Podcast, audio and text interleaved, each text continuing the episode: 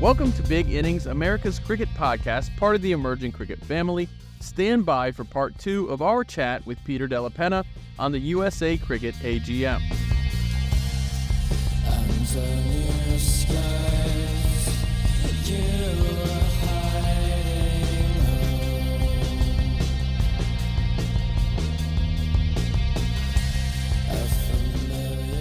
One of the things I love about Major League Cricket is that they provide continuity in, in the USA that's going to bridge across several different administrations in the USA Cricket Board. It, it, provides continuity. And that's extra important when this particular iteration of, of the Cricket Board itself can't have continuity within its own uh, administrative term. Like we talked about before, U17 is shutting down. Didn't have to happen in the first place, but there's a lack of continuity there that, that it's just disappearing now. What's going to come and go next? What we should be doing is building things that are going to last. Yes, okay, sure. Sometimes throw the noodle against the wall and it won't stick, you know, but not three times every freaking AGM. You're talking about we're getting rid of this, we're bringing this idea in, we're getting rid of this idea.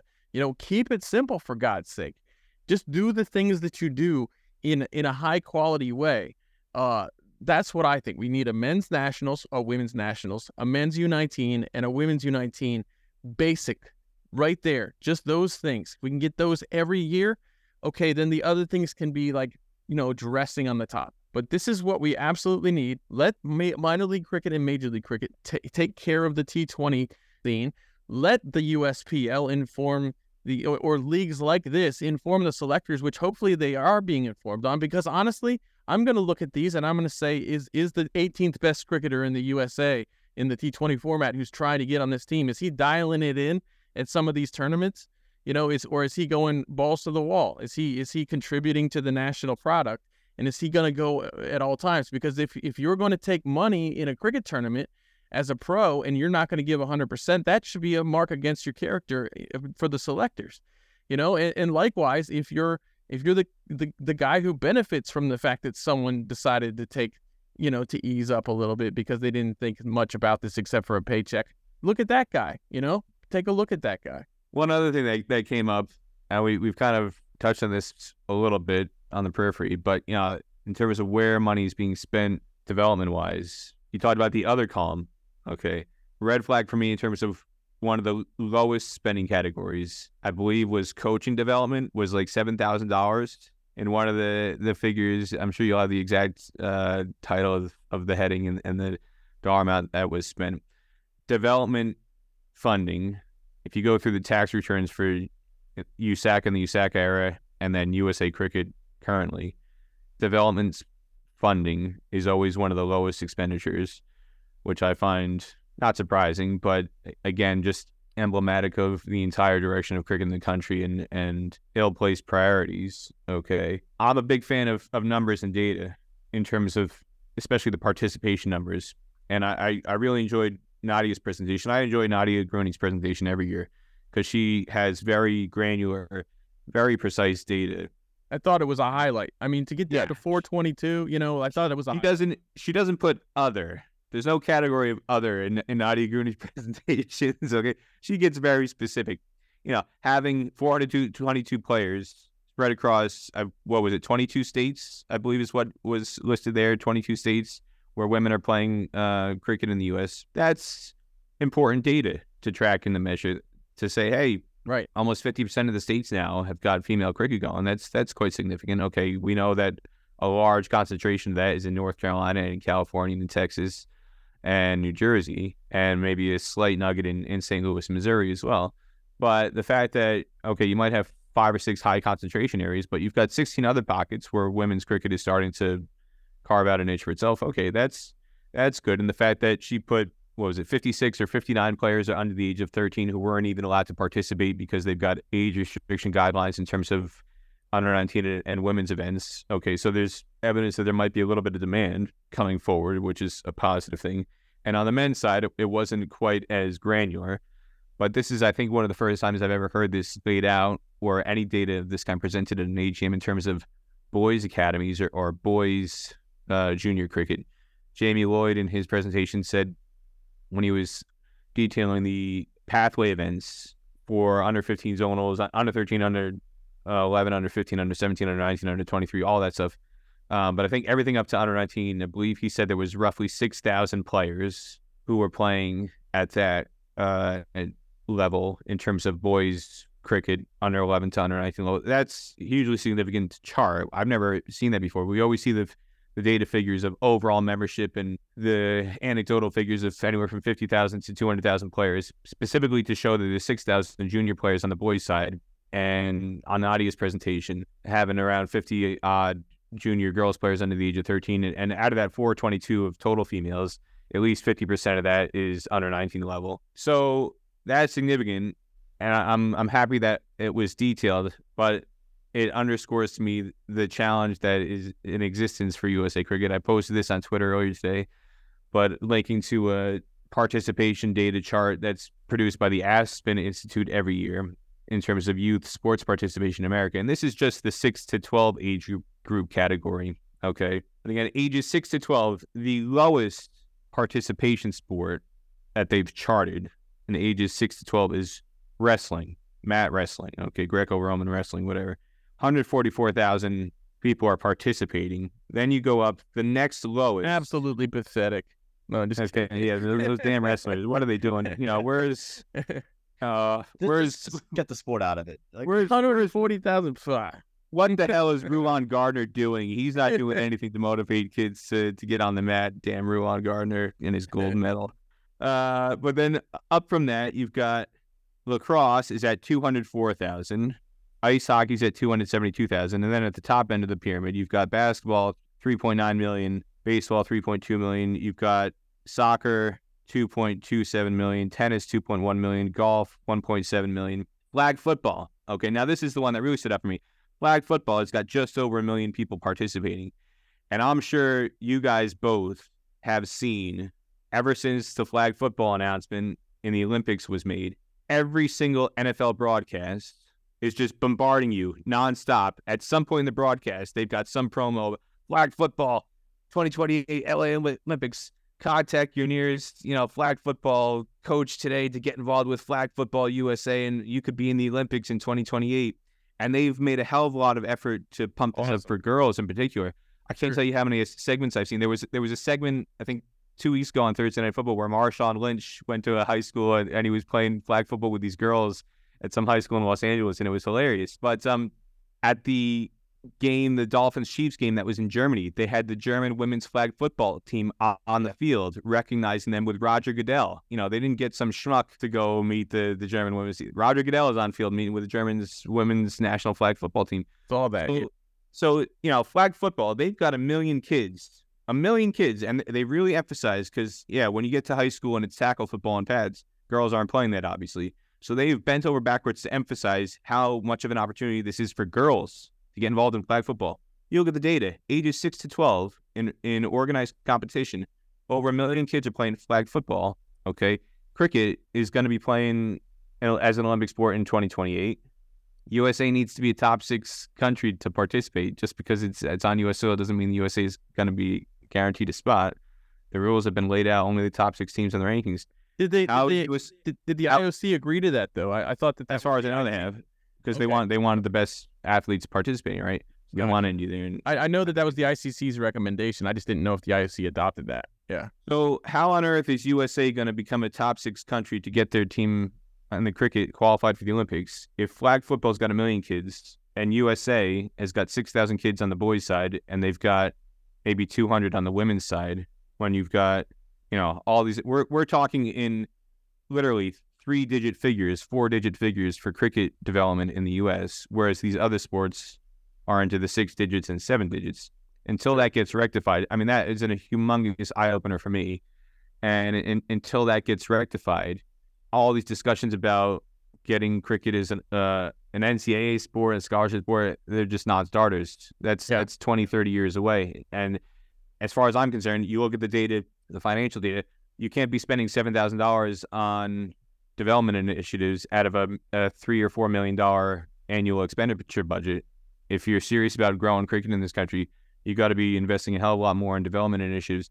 And so I hope, you know, a good start is they've said they've committed to hiring more staff to to really go all guns blazing with this Cricket Heroes initiative going into the 2024 World Cup. You know, some of the figures they laid out, Jamie Lloyd said, oh, by 2028, we want a million kids to have touched a bat and ball uh, with cricket in the U.S. It's very ambitious. If they could get to that million, it would be one of the greatest miracles of all time in, in American cricket. But, you know, realistically, how, how are they going to get to, to 10,000 or, or Yeah. 50,000, let alone a million, if if they're not spending any money Yeah. on on development initiatives? No, hundred percent. It's you got a you know budget of what th- what about three million bucks or so, and you're going to spend seven thousand dollars on on this sort of thing. I do appreciate Jamie's data, like you said, that he provided. I thought that was great, and I appreciate uh, Nadia's data because we have to, in order to for us to know what to do, we got to see what the problem is, and we got to see what the numbers are. And so, when when you see this, now we can start talking about okay, this is how how things are now. Yes, the women's numbers went up by over 100, 100 uh, people over the last AGM, um, which is good. Um, especially because we it looked like we were we were having a trouble retaining players with, with some of the more notable ones uh, moving on from the game. But but we need to get to the women's. The women's figures are to me a, a huge metric. We we talk about this a lot, Aaman and I the women's figures are a huge metric. If we get those women's figures to where the men's, where the boys' fig- figures are today, we get the girls, six thousand girls uh, under the age of under college age playing cricket. Then then you can start to talk about. Then you can really get into the NCAA push. Obviously, there's a lot of other things that have to happen. You don't need to have exactly a certain number of people. What you need to have are people investing in the in the programs, and you need to have a, a pipeline to show that you've got people coming. But if you look at all of the NCAA Division One sports, the lowest uh, participation ones are in around the six thousand range for for for girls. So you need to get somewhere around there if you if you want to have a justification for NCAA programs. Then you got to, of course, build club programs and all those things. I think that that's I, I think that that's the the way we we need to focus. We need to focus. That needs to be a really top a top priority because you know in by twenty twenty eight, if we've got six thousand boys uh, playing cricket right now, that that number is just going to keep going up. So get the girls' number to six thousand, and I think we'll be doing some really great things. Yeah, I mean, I think again the developmental part to have that at seven thousand was really interesting because they made the Cricket Heroes announcement. A lot of it's been about youth cricket, and again, you have an under seventeen championship. Went back to that. That was kind of wild to me. That okay, your developmental category was that low. If you're going to what it seemed like prioritize under fifteen, under seventeen, you would want coaches to go along with that, and you would want a lot more coaches. You would think to go along with them, and as you mentioned, it's going to be about getting the numbers up. Peter, I, saw that tweet this morning, and um, you know, field hockey wasn't on that list, and field hockey is NCAA sport, and it'll be an Olymp- it's an Olympic sport, and so you don't have to reach you know what lacrosse or maybe what flag football is. But if you can get to around field hockey numbers, you can marry the best of both worlds. So there is a way that okay, you don't have to get to a hundred thousand. That would be ideal. We get to a hundred thousand, right? It's a it's a dream at this point in time. But if you can get to field hockey area and get to that world, now you're making progress. And now you're talking about the NCAA. Now you're talking about possibly an Olympics, if not this go around, but you have three installments of cricket in the Olympics now. So maybe by 2032, you could be in there. And you bring up the field hockey point again, which I always love. we saw recently there was the the thing on Twitter that um, Erica Rendler had where she was uh, going to a California field hockey match. She's an alum. She played for the California field hockey team, California Bears, Cal Berkeley, and she was there uh, to support Danny Rhodes, Jonty Rhodes' daughter, who previously played at Liberty. She was in your neck of the woods, Alma. She was she was at Liberty, uh, and uh, after completing her undergraduate degree, she still had a year of eligibility left. I think in part due to the COVID bonus year that everybody's gotten. And so she enrolled as a grad student at Cal. So she's been able to, to play an extra year at Cal. And uh, I I learned, I did not notice Cal is in the America East Conference in field hockey. and would have thought that. I guess there's not a Pac 12 uh, field hockey conference. Maybe there is. I don't know. But I know that Cal is in the America East. But anyway, Eric Rendler is a shining example of what you can do accessing field hockey talent. There's so many other examples in other parts of the world where field hockey players double up to play cricket in other countries, whether it's South Africa or Australia or New Zealand, whatever. I think it's great. Yeah. At Nadia Nadia Gruny unveiled in the AGM, they've got a pilot program that's that's softball sisters. I think that's Like one that. Start. Yeah. But at the same time, I worry that historically there's always been tunnel vision of oh we've got to convert baseball players to cricket oh on the men's side oh we've got to convert softball players to cricket on the women's side we've got firsthand evidence one of usa's best players in recent times was a field hockey player i certainly hope that there will be a similar initiative done to encourage a partnership of some kind in the field hockey community to get more of those players to try and participate and give cricket a try. Because the way Erik Rendler hit a cricket ball, you could be finding some devastating six hitters in the women's national team if you went to a field hockey practice and you find some players who are 23, 24 years old who are just about to graduate, who there is no professional field hockey league as far as I know in the US. Hey, you've got a bat and ball skill. Why not give cricket a try? If they can do that with softball, with the Softball Sisters program, why not do something similar with, with field hockey and put Erik Rendler in charge of that. Field hockey friends. And, there you uh, go. yeah, alliterations on point over here. There you go. The yeah, I mean, we did we met, we talked briefly about about you know crossing over with athletes last week with with Sindhu, and the point to me is you it doesn't even matter to me which sport they play. When you find women that are playing sports that are playing team sports at a high level, they love playing sports. They're going to be open to other sports, I think. Um, you know, people who play sports enjoy playing sports, and that's a great place to start. And and but yes, field hockey players, that would be that I mean, apparently that's that's a great I mean, we have we have that the proof's in the pudding proofs in the pudding. And you know what? Might have started right here, at UNC Chapel Hill. We got the the best uh, field hockey program in the country. We're in the Final Four again. We got a chance to win on home soil. So maybe I'll go to the national championship game and start holding a cricket bat and ball up and saying who who wants to give it a try. You know, you sitting you'll be sitting right by the field in a in a leather sofa too, right? Because of uh your You gotta yeah. It's, just, it's not they might not let me sit in the stands. That's how packed uh, Canton Stadium is going to be if if we're uh, if we get to the national championship. We got to win Friday. We got to win Friday. Perfect. Now I noticed they didn't mention the Fairbreak in the AGM. That was distressing because it's been such a uh, it was such a big deal about a year ago, um, and then it got canceled or it got postponed, however you want to look at it. But it's not happening. Um, so I I emailed I sent a message to Nadia and USA uh, Media asking about about this directly about why the, the Fairbreak wasn't announced, when it will happen, and uh, I was told that they're still to have it this this coming year. That it's still in the plans. They just don't have a date for it yet. Um, so that's that's what I was told. It's still it's it's still on their uh, on their list. I wish that they had said that in the AGM. Um, somehow that wasn't mentioned, but I do appreciate that she responded to me at the AGM, she's announced a mythical T20 Invitational in June, but there's no slot on the AGM calendar for the scheduled events, which they were really keen to promote. So many times during the AGM, oh, this is the first time we've ever got a schedule of events for 2024. This is unprecedented. Look, we've mapped everything out and we're committed to this. And yet there was nothing on there for Fairbreak. Doesn't that update this? Oh, we we hope it sounds like that's all they're clinging to right now is hope. It doesn't sound very encouraging if they didn't list it in the schedule of events for 2024. Well, when we get through all the things that are on there, both men's, women's, youth, everything that is on the calendar, and then when you see that there is no Fairbreak, it's you start to question when's it going to be? You know, when would that be? And I don't see anything on the women's calendar for, you know, I might be wrong, maybe overlook something, but I don't see anything for September. Well, so, what was what was funny to me was when it was first uncovered that there was no Fairbreak in September, I put out a tweet saying it had been canceled. And I got a very, very sternly worded message, both to my phone via text and I got a phone call. I was in Los Angeles, I believe. I was out at Woodley, if I'm remembering this right.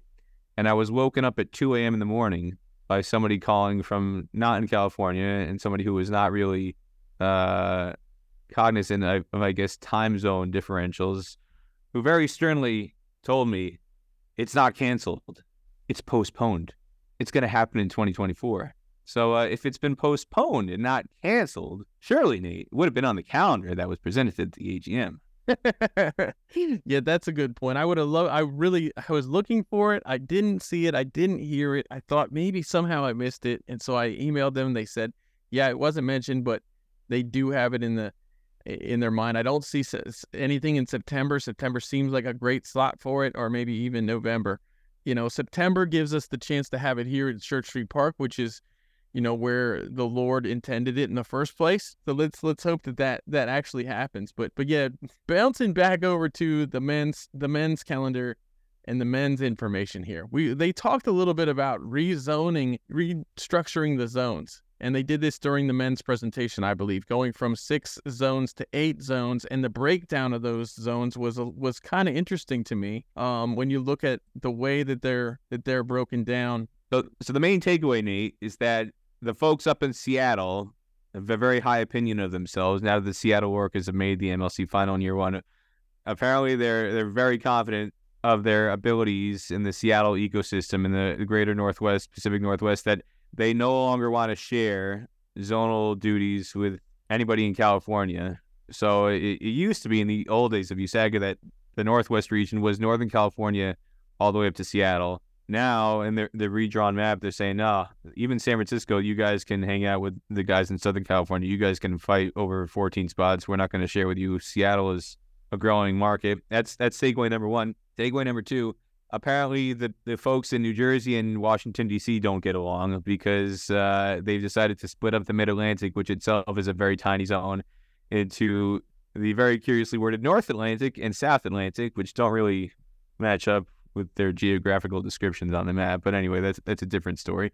Um, but you've got essentially Washington D.C. and Maryland has become its own zone along with Virginia and the whole Delmarva area and uh, New Jersey and Pennsylvania is its own zone. You know, we were talking about data before and how they presented 6,000 junior players nationwide on the men's side and 422 females of all ages on the women's side. I would really love to see a data set of points to be used as justification why the zones were divided how they have been. What is so compelling about Seattle or or Pacific Northwest, including Oregon, the rest of Washington, how many cricketers do they have registered? Right. That demands that they have effectively their own zone because as far as we know, Nate, there's not really a thriving cricket community in Montana. I know Montana was included in that Pacific Northwest uh, new zone, but uh, I can't recall any cricketers coming out of Montana. And there's no um, there's nobody out of Wyoming either. Wyoming was was in, in, included in that, and you know I know the Mets, you know, their their center fielder, whose name escapes me right now. I'm getting to it. Brandon Nimmo. Brandon Nimmo. Oh, Brandon Nimmo, yeah. Brandon Nimmo out of Wyoming. You know, Brandon Nimmo came out of Wyoming obscurity to, to get a $160 million contract with the New York Mets. Unfortunately, I don't know of any cricketers who emerged out of the, the obscurity of Wyoming cricket uh, to, to make any impact on the national radar. But okay, Wyoming and Montana have both been included with, with Washington State and Oregon. Okay. I'd like to see the justification of why they they feel that they need to be separated from California and Arizona to be their own zone. And then on the East Coast, where is the data justification? I want to see participation numbers. I want to see re- player registration numbers to justify why New Jersey and Pennsylvania should effectively be their own zone. Washington yep. D.C. Mm-hmm. and I, Maryland and Virginia should be their own zone instead of sure. you know why is North Carolina being grouped with Florida and Georgia? North Carolina, we've seen the data from last year anyway. North Carolina now has the, the largest league in America. Triangle Cricket League, by registration participation data, is the number one league in America. Why are you making the number one league in America share a zone with Georgia and Florida? Shouldn't North Carolina have have its own? You know, instead of dividing sure I'm the Mid Atlantic I'm with you. and separating that into New York. Uh, sorry, dividing the Mid Atlantic to make it New Jersey, Pennsylvania is their own zone, and DC, Virginia, and Maryland is their own zone.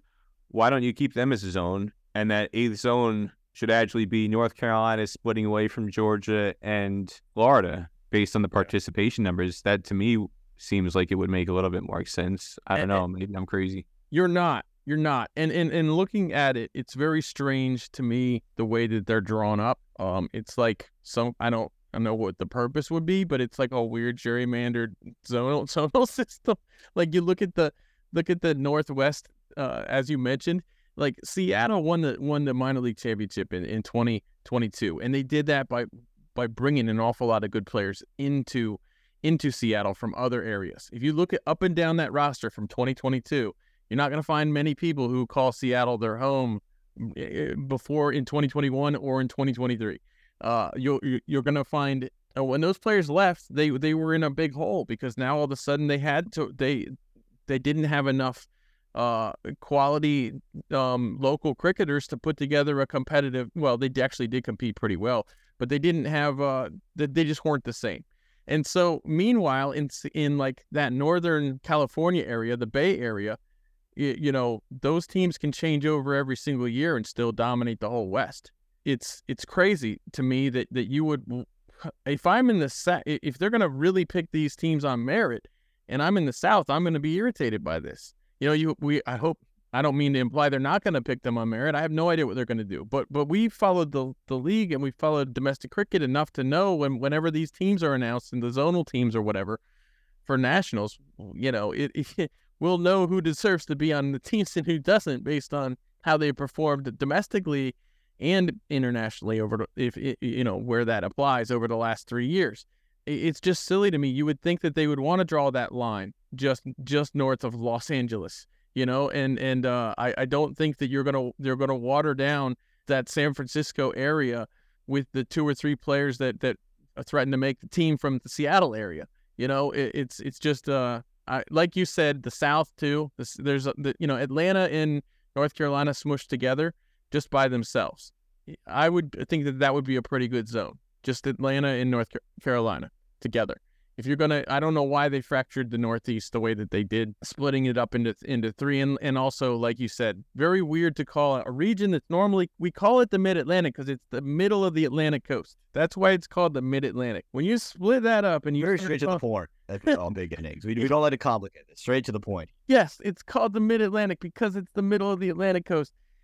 Then you're going to split it up and you're now going to call that region that is actually literally the mid-atlantic. Now that's the south atlantic it's kind of silly. You know, like that's just a naming thing. I could get over that. Who cares?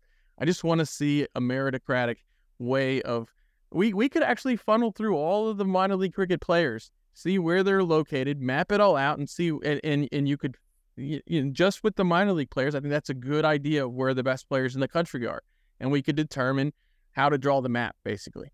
I think it also goes to a continuity thing. We talked about it earlier. You know, we've kind of finally got used to where the zones are, at least with the uh, sure. the men's side of things, so the boys side of things, and jersey colors and everything. So you know kind of what zones you're looking at. You know which uh, you know which states are represented in which zones, and now you're throwing another wrench in it, and it doesn't feel like for the right reason, right? Like you said, I I would What's be the reason? what the numbers. Yeah, like what are the numbers? If like if it is yeah. a numbers thing, then you would have to feel, as Peter pointed out, that North Carolina has to be in the talks of another zone, or you know, California being roped into one zone doesn't make sense from a numbers point of view either. So yeah, it's a really weird change that they're making. It doesn't feel like there is the right rationale. It, it doesn't feel good at all, especially if I'm going to do anything. I'm cutting Texas in half. Texas has had so many new players move there that so many really good players. You used the word before gerrymandering. This is the perfect opportunity to have some absolutely ridiculous and outrageous, but completely entertaining maps redrawn. This is better than any opportunity that congressional redistricting has brought about through any census uh, over the last. You know too much about that in North Carolina. I tell you what, we know too much about that. I was interviewed. Actually, it's funny. Last week, I was interviewed for a story on gerrymandering. Someone was doing it for their class and just caught me outside of Carroll Hall, the journalism building, and said, "Hey, I'm doing a piece on gerrymandering. Can I ask you what district you voted, or do you know what district you voted?" It, this is the perfect opportunity for USA Cricket to do the same. Some of those redistricting maps to, through gerrymandering are, are incredible, though. Imagine incredible. the uh, the fun that could be had redrawing some maps. yeah, I, you know, we should we should look at this because I, I think a lot of players are going to be left out of these teams. A lot of the best players in the country. I mean, you know, you've talked in the past years and years ago, which prompted Aaman and I to make that YouTube series in 2020, in 2020, early 2020, about the red, white, and blue series. Just the idea of bringing the best the best cricketers together uh, and splitting them up into even groups. And if you're going to do a men's nationals, I, am I'm, I'm all for putting bringing having a team of the of maybe a, maybe at this point the four best, a league of the four best, a, a little mini league for a week, four best uh, teams worth of players in the in the country divided up by roles. It doesn't do us any good to dilute some areas and and makes uh, push players out of other areas eh, of other zones. At this particular level, at the men's level, where there's that much participation and that much quality, it's really stupid. Well, you know, Nate, I tell you what, Tiger Woods is is uh, setting the example with this uh, virtual golf league. I, t- you know, if USA Cricket doesn't want to take up the example you said with with having the uh, the video game version of the red, white, and blue, and uh, maybe throw on a stars team as well or a stripes team. May, there's some investor out there who's who's waiting to to produce some money. You could have just like Tiger Woods is having with his virtual golf league. you could have a virtual cricket league that you make up with USA Red, White, and Blue, and, and a stars team or a stripes team. You could have four teams, five teams. You know, virtual cricket. You know, esports cricket we could do it. Next moneymaker. We'll do it on, on. I think. I think the Cricket 24 game has enough uh, customization features. We can pull this off. It'll just take every minute of my life. I'm is already you used do up make on this this. idea ten percent to the three people in this chat here. Ten percent to the three people 10% of- You make this. Sure, absolutely. We're all going to be filthy rich uh, single layers. Ten percent to the big guy. That's you, Nate. Okay. Heck, I just want to. What I want to see here is the old Jamie Harrison style. I want to see Texas take on Oklahoma here. This is what I want to see uh, in the Nationals. I want to see a showdown. Is that what you're looking for? a 50 team showdown where North Carolina can can face up against Tennessee. There we go.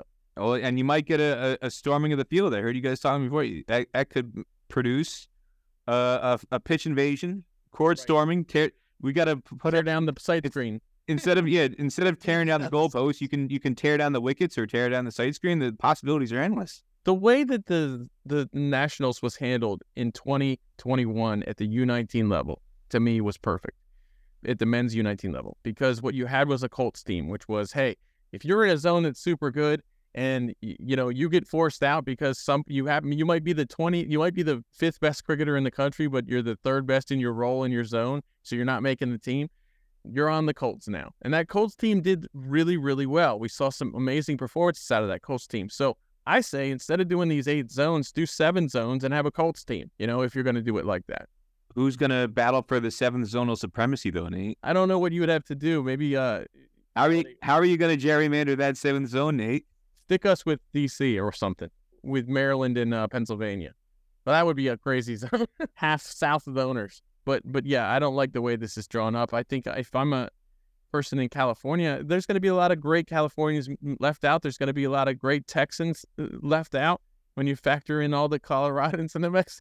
Oh, here's here's another question: If these nationals are so important, if these men's national championships are so critical that you have to you have to take all of the prestige away from the minor league in order to have a T20 uh, national championship, and you have to have conflict with the MLC season in order to have the, your 50 overs championship. If these are so important, I wonder what's been done to help repair Kyle Phillip's bowling action. If you really need to, to know what, what players you have, and you really need to see the depth of the of the system that you have, what have you done to repair the bowling action of somebody who's been in your team in the past?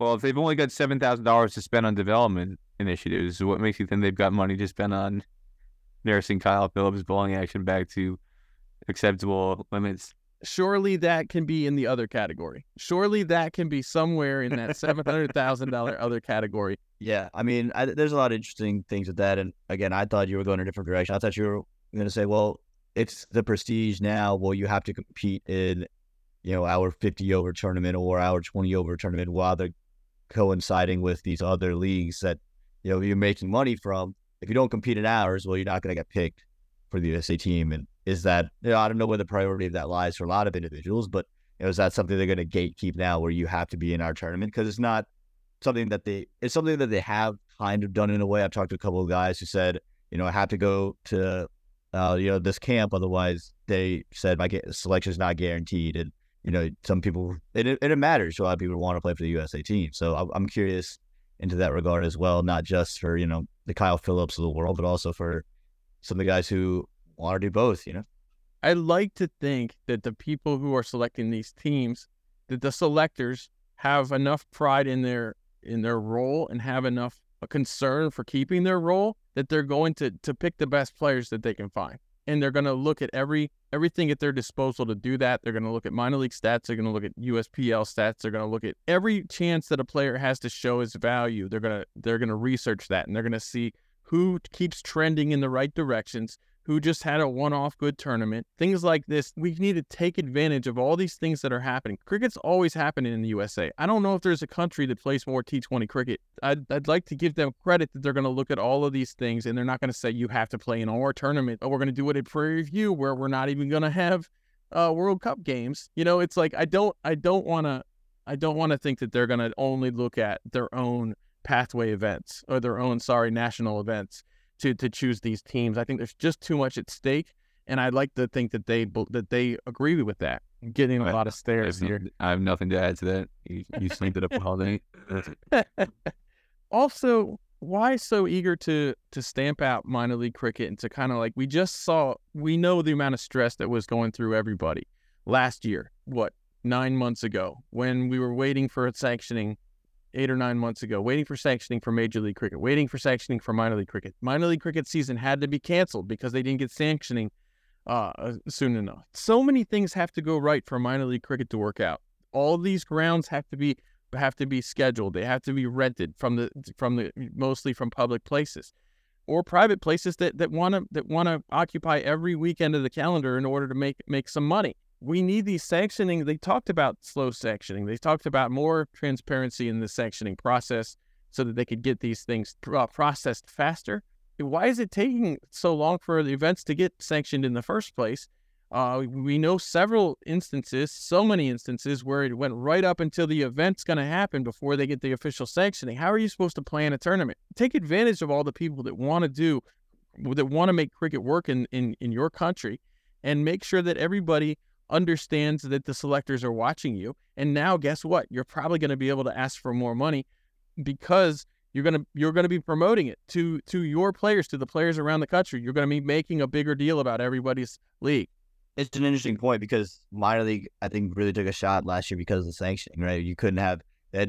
Initial plan was the first half of the tournament, then major league cuts it in half, and the first half of minor league acts as a way for some of those players who kind of pop up in minor league to find their way onto a roster, and then you finish, you know, uh, the summer off with the minor league finals. That was kind of the idea.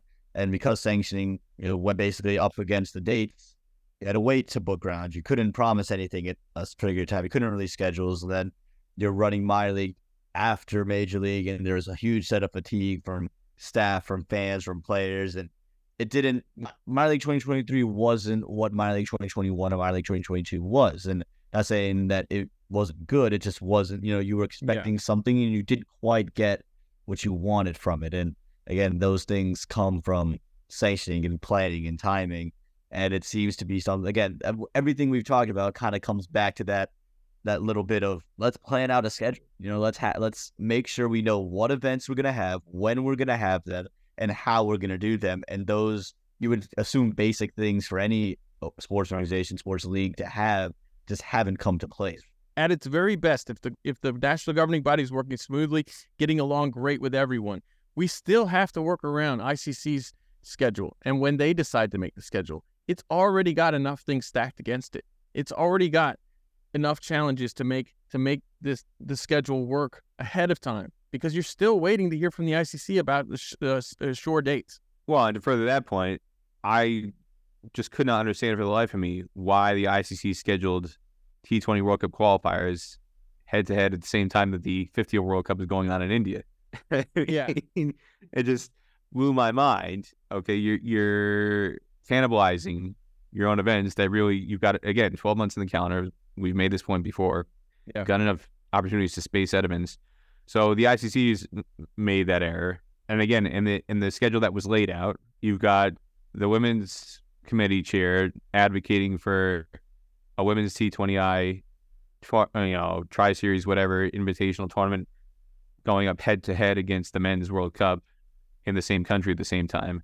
So yeah, it's a recurring issue, and if the ICC isn't setting a good example in terms of when they schedule their events, they're having head to head clashes with the uh, men's World Cup, right. the T20 qualifiers. That you know, the America's qualifier that was in Bermuda Okay, that was going on at the same time as the start of the Men's World Cup in India, and the Asia qualifier as well that Nepal hosted. Okay, especially in a country like Nepal where they've got such a huge following and you're guaranteed to get a big audience and big traction. Why would you cannibalize that by having that go head to head with the World Cup that's going on in India right now? It doesn't make any sense. So if the ICC isn't setting a good example, how do you expect people in the USA to be taking up their lead with, with the example that they're setting?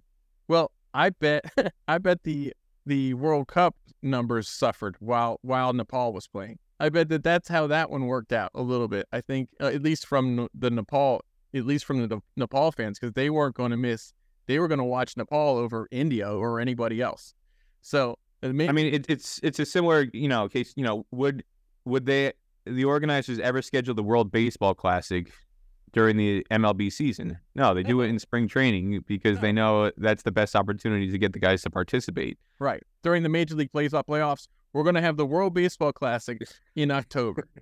like well, nobody's going to do that. even even the Olympics, this has been an issue in the Olympics where does the NHL take a two week break to have NHL players available for the Olympics because they know if they don't take a break, the the attention is going to be divided. There's going to be a chunk of fans who are going to follow the Olympic competition and a chunk of fans who are going to follow the NHL competition, even though it's in the regular season, and they're going to cannibalize each other. They're going to eat into each other rather than lifting each other up. So other sports have encountered the issue. They've found a way around the issue. Right. Well, cricket should be able to do the same. Cricket should be able to. The thing with cricket that makes it so different than everything else is it started off as an international sport basically. I mean like the australia versus a- a- england series was the first huge thing about cricket you know was the hugest thing about cricket for so long. So it, it was always about you know obviously they had club or sorry they had um the county cricket in england and stuff like that but but like the biggest most sellable thing or whatever most the cream of the crop was always the inter- international game. And you had international cricket you know, before you had really this franchise cricket, cricket that's going around now. Uh, whereas in football and European football, you didn't have a World Cup till 1930. So, you know, you kind of had the ability to establish these huge, incredible fan bases, you, you know, all over Europe for, for their club team, for their uh, associate football club team or whatever.